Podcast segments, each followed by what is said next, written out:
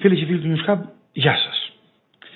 Σήμερα έχουμε τη χαρά και την τιμή να φιλοξενούμε την καθηγήτρια διεθνών σχέσεων ε, στην ευρύτερη Μέση Ανατολή και στη Βόρεια Αφρική στο τμήμα Μεσογειακών Σπουδών του Πανεπιστημίου Αιγαίου, την κυρία Παρασκευή Κεφαλά. Κυρία Κεφαλά, καλώς ορίσατε στο News Hub. καλώς σας βρήκα.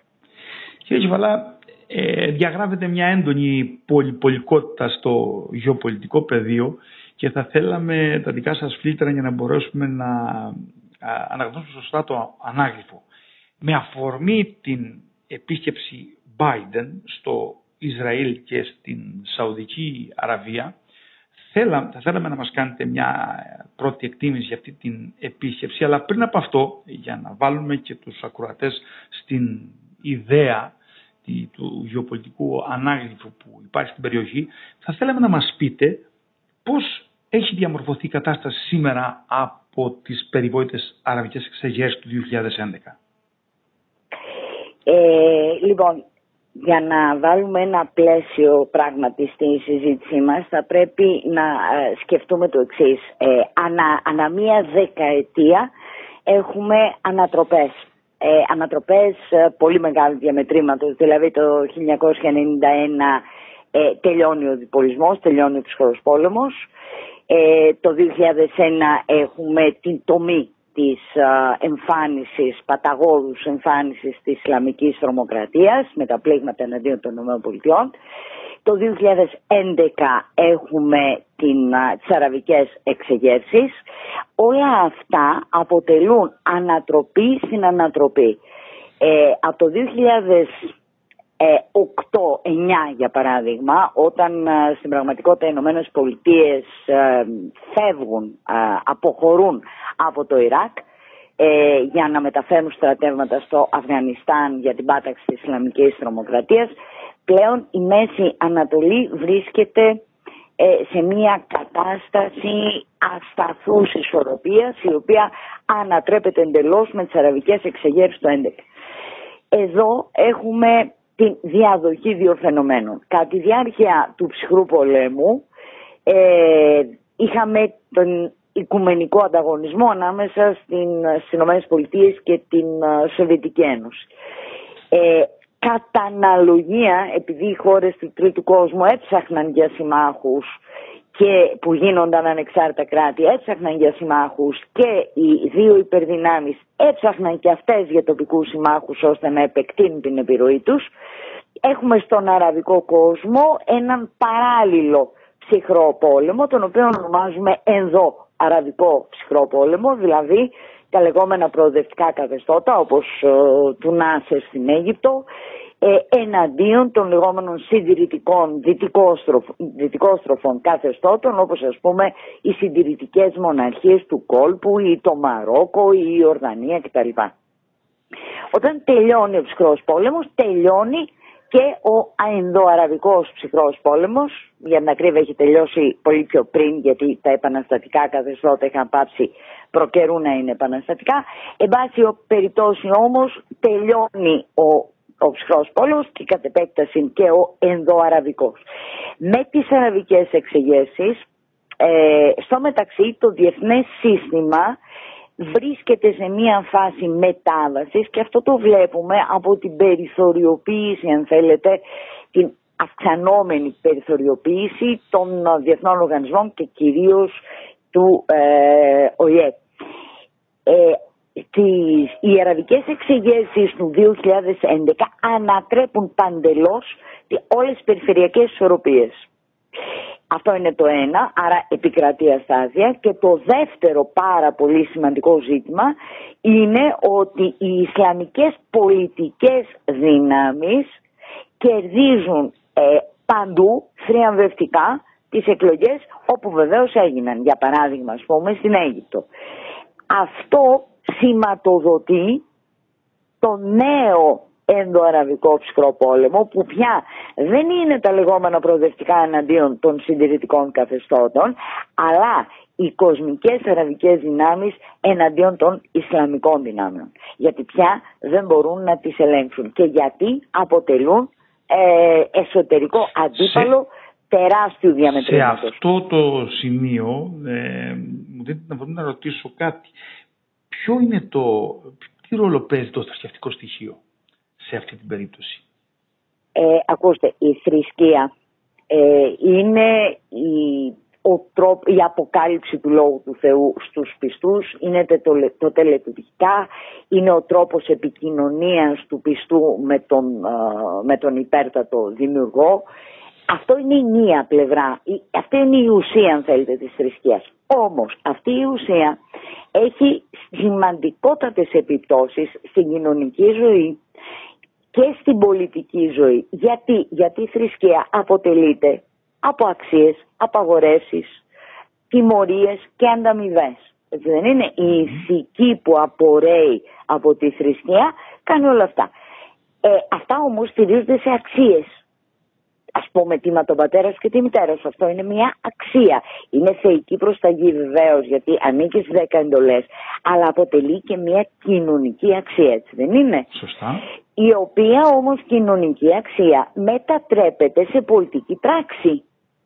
Δηλαδή ένα καθεστώς που θα εγκαθιδρυθεί δεν μπορεί να μην λάβει υπόψη του αυτές τις αξίες. Ας πούμε στο δικό μας σύνταγμα, ε, στο ελληνικό σύνταγμα ας πούμε, ε, αναγράφεται ότι η Ελλάδα είναι ένα ορθόδοξο κράτος. Δεν, δεν το λέει έτσι ακριβώς, αλλά αυτό είναι στο προήμιο του συντάγματος. Λοιπόν, αυτό σημαίνει ότι κάποιες αξίες ε, μεταφέρονται στην κοινωνία και από εκεί μεταφέρονται στην πολιτική ως ιδεολογία στην περίπτωσή μας. Σας θυμίζω ότι στην Ευρώπη έχουμε ανα, ε, κόμματα που έχουν σχέση με την Εκκλησία. Ας πούμε οι χριστιανοδημοκράτες στην Ιταλία, οι χριστιανοκοινωνιστές στη Βαβαρία. Λοιπόν, ε, απλώς αυτά τα έχουμε συνηθίσει και δεν μας κάνουν εντύπωση. Λοιπόν, για να συνοψίσω, η θρησκεία, ε, οι αξίες μάλλον της θρησκείας, που δεν έχει να κάνει με το Θεό, με την πίστη, με τίποτα από όλα αυτά, έτσι. Είναι τελείως διακριτά πράγματα. Επιδρούν στην κοινωνία μπορούν να γίνουν ιδεολογία επειδή είναι αξίες συναρμοσμένες κιόλας. Ε, και βεβαίως αυτή η ιδεολογία να μετατραπεί σε πολιτική πράξη. Άρα να έχουμε ένα Ισλαμικό καθεστώς. Ε, ωραία. Ε, οπότε αυτό όλο διαμορφώνεται, ε, αυτό που μας είπατε το προήμιο, στο σήμερα τώρα. Αυτό όμως, με συγχωρείτε, ναι. αυτό όμως δεν σημαίνει ότι αντιπαλότητες ανάμεσα σε χώρες με διαφορετικό θρησκευτικό δόγμα, όπως για παράδειγμα η Σαουδική Αραβία, ε, που ανήκει στο, στην αυστηρή εκδοχή του, που μάλλον έχει ως ε, θρήσκευμα την αυστηρή εκδοχή του Σουνιτικού Ισλάμ και το Ιράν που είναι σιητικό στο, στη συντριπτική του πλειοψηφία ε, αντιμάχονται για λόγους θρησκευτικούς. Είναι σαν να μου λέτε ότι η, σταυροφο... η άλωση της Κωνσταντινούπολης το 1204 έγινε για θρησκευτικούς λόγους. Είναι σαν να μου λέτε ότι οι σταυροφορίες έγιναν για θρησκευτικούς λόγους.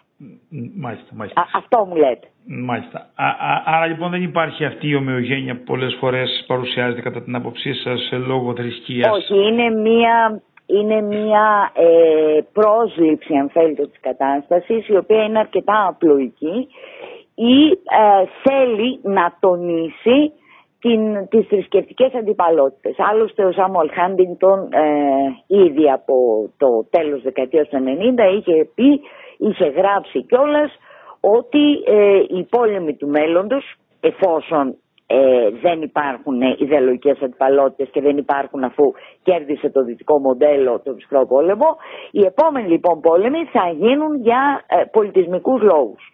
Προφανώς αυτό δεν στέκει διότι δεν λαμβάνει υπόψη του καθόλου ούτε οικονομικά συμφέροντα, ούτε εδαφικές διεκδικήσεις, ούτε τίποτα άλλο. Ξαφνικά λοιπόν θα με ενοχλεί ο γείτονά μου, έτσι, επειδή στρέφεται προς τη Μέκα, ε, μιλάμε για μεικτές περιοχές, στρέφεται λοιπόν προς τη Μέκα ε, πέντε φορές τη μέρα και ε, εκτελεί τα λατρευτικά του καθήκοντα. Ενώ μέχρι τώρα δεν με ενοχλούσε. και θα τον ενοχλεί αυτόν ε, οι κοδονοκρουσίες στις mm. χριστιανικές γιορτές. Ενώ μέχρι τώρα δεν τον, δεν τον πειράζε. Άρα... Αυτό λοιπόν θα είναι αιτία πολέμου. Ωραία, άρα όλα αυτά που μας είπατε για να, αυτό το προήμιο για να μπούμε λίγο στην ιδέα μας φτάνουν στο σήμερα. Σήμερα λοιπόν ε, έχουμε την επίσκεψη του Biden στο Ισραήλ και στην Σαουδική Αραβία. Ε, τι εκτιμάτε ότι απορρέει από αυτή την επίσκεψη το δεδομένη χρονική στιγμή; Λοιπόν, κοιτάξτε, αυτό είναι συνδυασμό των δύο ανατροπών που αναφέραμε με καταλήτη τον πόλεμο στην Ουκρανία.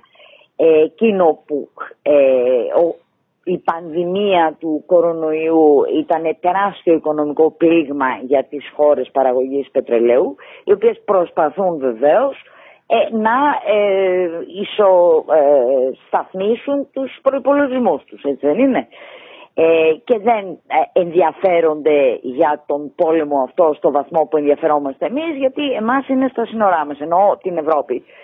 Λοιπόν, ε, κατά συνέπεια λοιπόν ο πρόεδρος Biden, οι Ηνωμένες Πολιτείες έχουν ήδη από τον πρόεδρο Τραμπ δείξει την πρόθεσή τους να έχουν μεν τον έλεγχο της ευρύτερης Μέσης Ανατολής κτλ.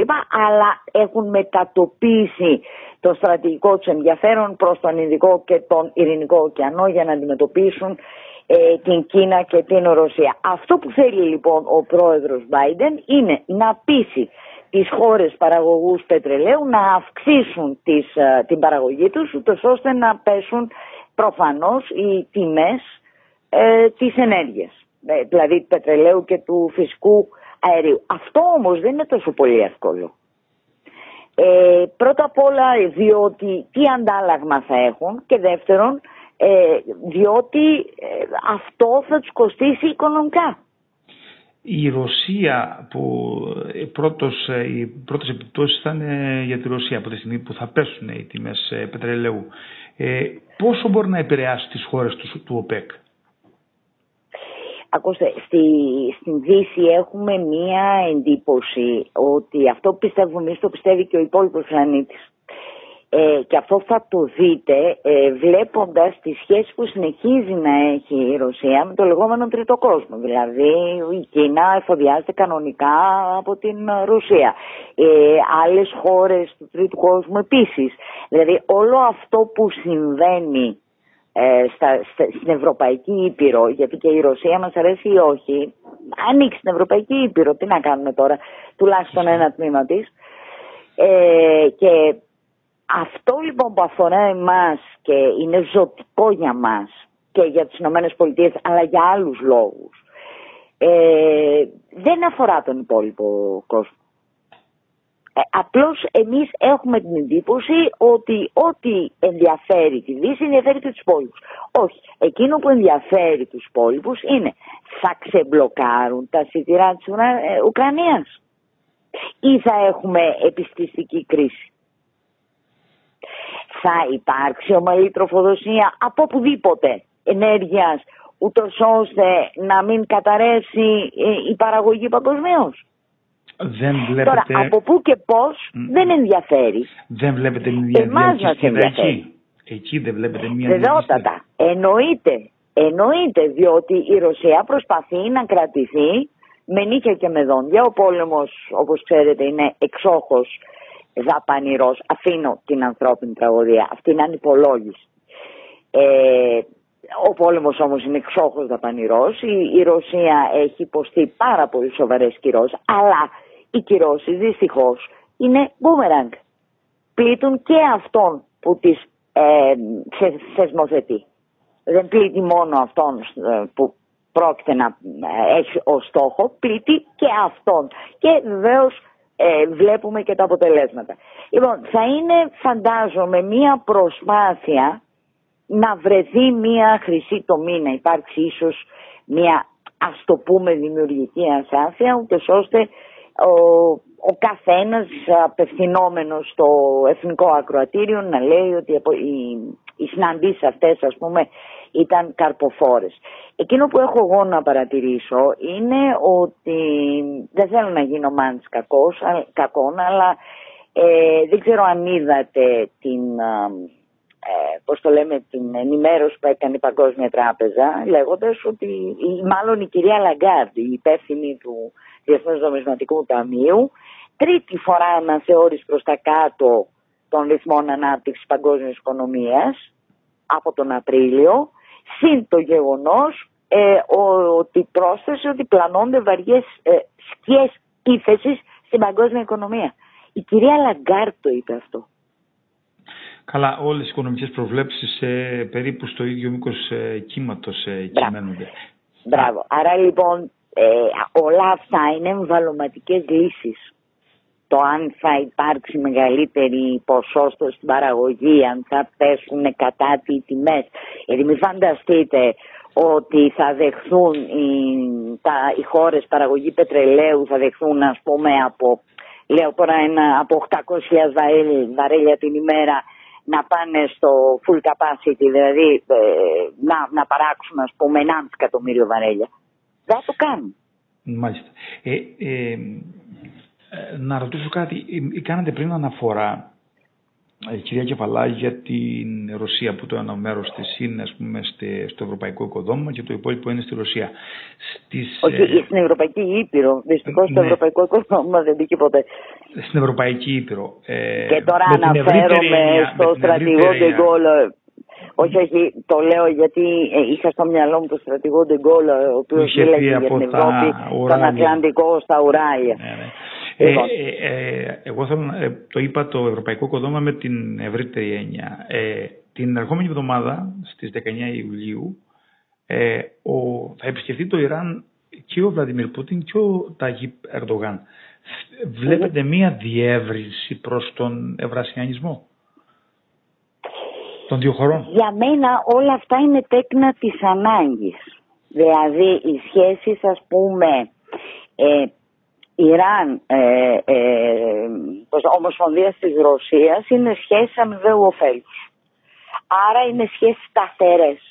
Διότι όταν το Ιράν είχε γονατίσει από κάθε άποψη ε, από τις δυτικές κυρώσεις εναντίον του ε, καθεστώτος, του Ισλαμικού καθεστώτος, ήταν η Μόσχα εκείνη που έσπευσε σε βοήθεια και έτσι το Ιράν ανέπτυξε ε, οπλικά συστήματα και εν διατηρεί ε, ε, μπορεί να, να συνεχίσει να υπάρχει. Η, η ρωσική βοήθεια είναι καθοριστική. Και βεβαίως για τη Μόσχα οι ε, σχέσεις με την Τεχεράνη τις επιτρέπουν να έχει επιρροή σε μια περιοχή που στο κάτω-κάτω της γραφής στο μαλακό της υπογάστρου, έτσι. Λοιπόν, όσο για την Τουρκία, οι σχέσεις με το Ιράν είναι παμφωτερίζουσες.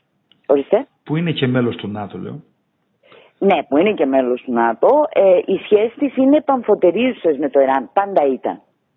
Ε, δηλαδή η Τουρκία βλέπει το Ιράν από τη μία ως έναν ε, προμηθευτή ε, ενέργειας το, ο οποίος κάνει δόσεις, για να το πω απλά, ε, και η τουρκική οικονομία είναι ενεργοβόρος ε, και από την άλλη ανταγωνίζεται το Ιράν γιατί έχουμε τρεις πόλους πολιτικού Ισλάμ που έχουν δραστηριοποιηθεί ήδη από το 1991 και μετά δηλαδή τον Σουνιτικό πόλο με επικεφαλής Σαουδική Αραβία τον Σιητικό πόλο με επικεφαλής στο Ιράν και τον νέο Οθωμανικό πόλο με επικεφαλής στην Τουρκία.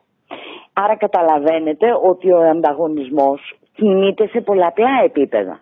Παράλληλα όμως υπάρχουν και ανάγκες ούτως οπότε έχουμε και συμπράξεις. Α, οι συμπράξεις αυτές μπορεί να είναι συγκυριακές, ευκαιριακές ή μπορεί να είναι μεσοπρόθεσμες. Αλλά πάντως δεν είναι συμμαχίες, είναι συμπράξεις. Πάντως στην δεδομένη χρονική στιγμή που γίνεται η επίσκεψη έχει μεγάλη σημειολογία. Δεν βρίσκεται. Βεβαίως έχει σημασία, βεβαίω έχει σημασία, διότι το Ιράν βρίσκεται πραγματικά ασφικτιά από τις κυρώσεις, τις οικονομικές κυρώσεις, ασφικτιά από, τις, ε, από την απομόνωσή του τη διπλωματική ε, και πραγματικά χρειάζεται βοήθεια. Αλλά δεν νομίζω ότι ε, μπορεί να υπάρξουν, πώς να σας το πω, ε, υπάρχουν πάρα πολλά αντιτιθέμενα συμφέροντα. Υπάρχουν συγκλήσεις και αποκλήσεις. Δηλαδή στο ζήτημα της Συρίας Τεχεράνη, Άγκυρα έχουν εντελώς διαφορετικούς στόχους. Που είναι μείζον θέμα και για τις δύο, έτσι. Ε, ενώ η Ρωσία, η Μόσχα και η Τεχεράνη δεν έχουν, ε, θέλουν, έχουν σύγκληση, δηλαδή θέλουν και οι δύο διατήρηση του καθεστώτος Άσαντ. Μάλιστα. Ενώ η Τουρκία θέλει ανατροπή και θέλει και να φτιάξει και ένα προτεκτοράτο στη Βόρεια Συρία να κάνει αλλίωση πληθυσμού λόγω των Κούρδων. Λοιπόν, ε, ε, καταλαβαίνετε λοιπόν ότι αυτή η επίσκεψη ε, θα έχει και αυτή πολλά ε, επίπεδα. Σε κάποια θα υπάρξει συμφωνία, σε κάποια θα υπάρξει διαφωνία και θα δούμε τι είδους δούνε και λαβίν θα, θα υπάρξει. Ωραία, κλείνοντας τώρα θα ήθελα να μας πείτε όλο αυτό το πλέγμα που μας παρουσιάσατε στην Μέση Ανατολή πώς επηρεάζει την Ελλάδα που ομολογουμένως έχουν γίνει, γίνει μια διεύρυνση ας πούμε από την ελληνική διπλωματία και στα Ηνωμένα Αραβικά Εμμυράτα και στην Σαουδική Αραβία. Ε, κοιτάξτε, είναι, ε, την, ε, η Ελλάδα επηρεάζεται βαθύτατα από όλες αυτές τις ανατροπές, τις αναταραχές, τις συγκρούσεις, την αστάθεια επηρεάζεται βαθύτατα. Πρώτα απ' όλα με το ζήτημα των προσφυγικών ροών. Αυτό είναι ένα τεράστιο πρόβλημα. Το δεύτερο πρόβλημα είναι η αυξανόμενη επιθετικότητα της Τουρκίας. Αν τα πράγματα δεν ήταν τόσο σοβαρά, η τουρκική ρητορική θα ήταν γελία. Ε, λοιπόν, το θέμα είναι λοιπόν ότι η Αθήνα δεν μπορεί να μείνει με σταυρωμένα χέρια και επομένως ε, ψάχνει για ε, συμπράξαν μη τι άλλο. Ψάχνει για την ε, διεύρυνση της εξωτερικής πολιτικής και πάρα πολύ καλά κάνει. Και σε αυτό ακριβώς το πλαίσιο εντάσσεται και εντάσσονται και οι συμφωνίες οι αμυντικές που αναφέρατε με τα Ηνωμένα Αραβικά Εμμυράτα και την Σαουδική ε, Αραβία και ακόμα περισσότερο ε, ότι αυτή η συμφωνία ε, συνοδεύεται και από την υπογραφή και άλλων συμφωνιών που άπτονται τομέων όπως ε, η τεχνολογία, όπως το περιβάλλον, όπως ε, η ενέργεια κτλ. Τα οποία πραγματικά είναι πάρα πολύ σημαντικά διότι μην ξεχνάμε ότι το χρήμα κινεί τον κόσμο. Ε, το ζήτημα είναι κατά πόσον θα αποδώσουν αυτές οι συμφωνίες τη στιγμή που αυξάνεται η τουρκική επιθετικότητα ε, και κανείς δεν μπορεί να ξέρει πότε ο κύριος Ερντογάν θα κάνει, γιατί ο κύριος Ερντογάν δεν λέει λόγια, ό,τι λέει το κάνει. Λοιπόν, ε, και ούτε είναι απρόβλεπτος όπως λένε μερικοί. Ε, είναι απολύτως προβλεπτός. Για όλα Λοιπόν, το θέμα είναι πότε. Η αλήθεια είναι ότι προειδοποιεί για όλα. Ε, ναι. Μάλιστα. Κυρία Κεφαλά, θα ήθελα να σας ευχαριστήσω θερμά για την παρουσίαση, για την ανάλυση και την παρουσίαση εδώ στο News Hub. Σε ευχαριστώ θερμά. Και εγώ σας ευχαριστώ πολύ.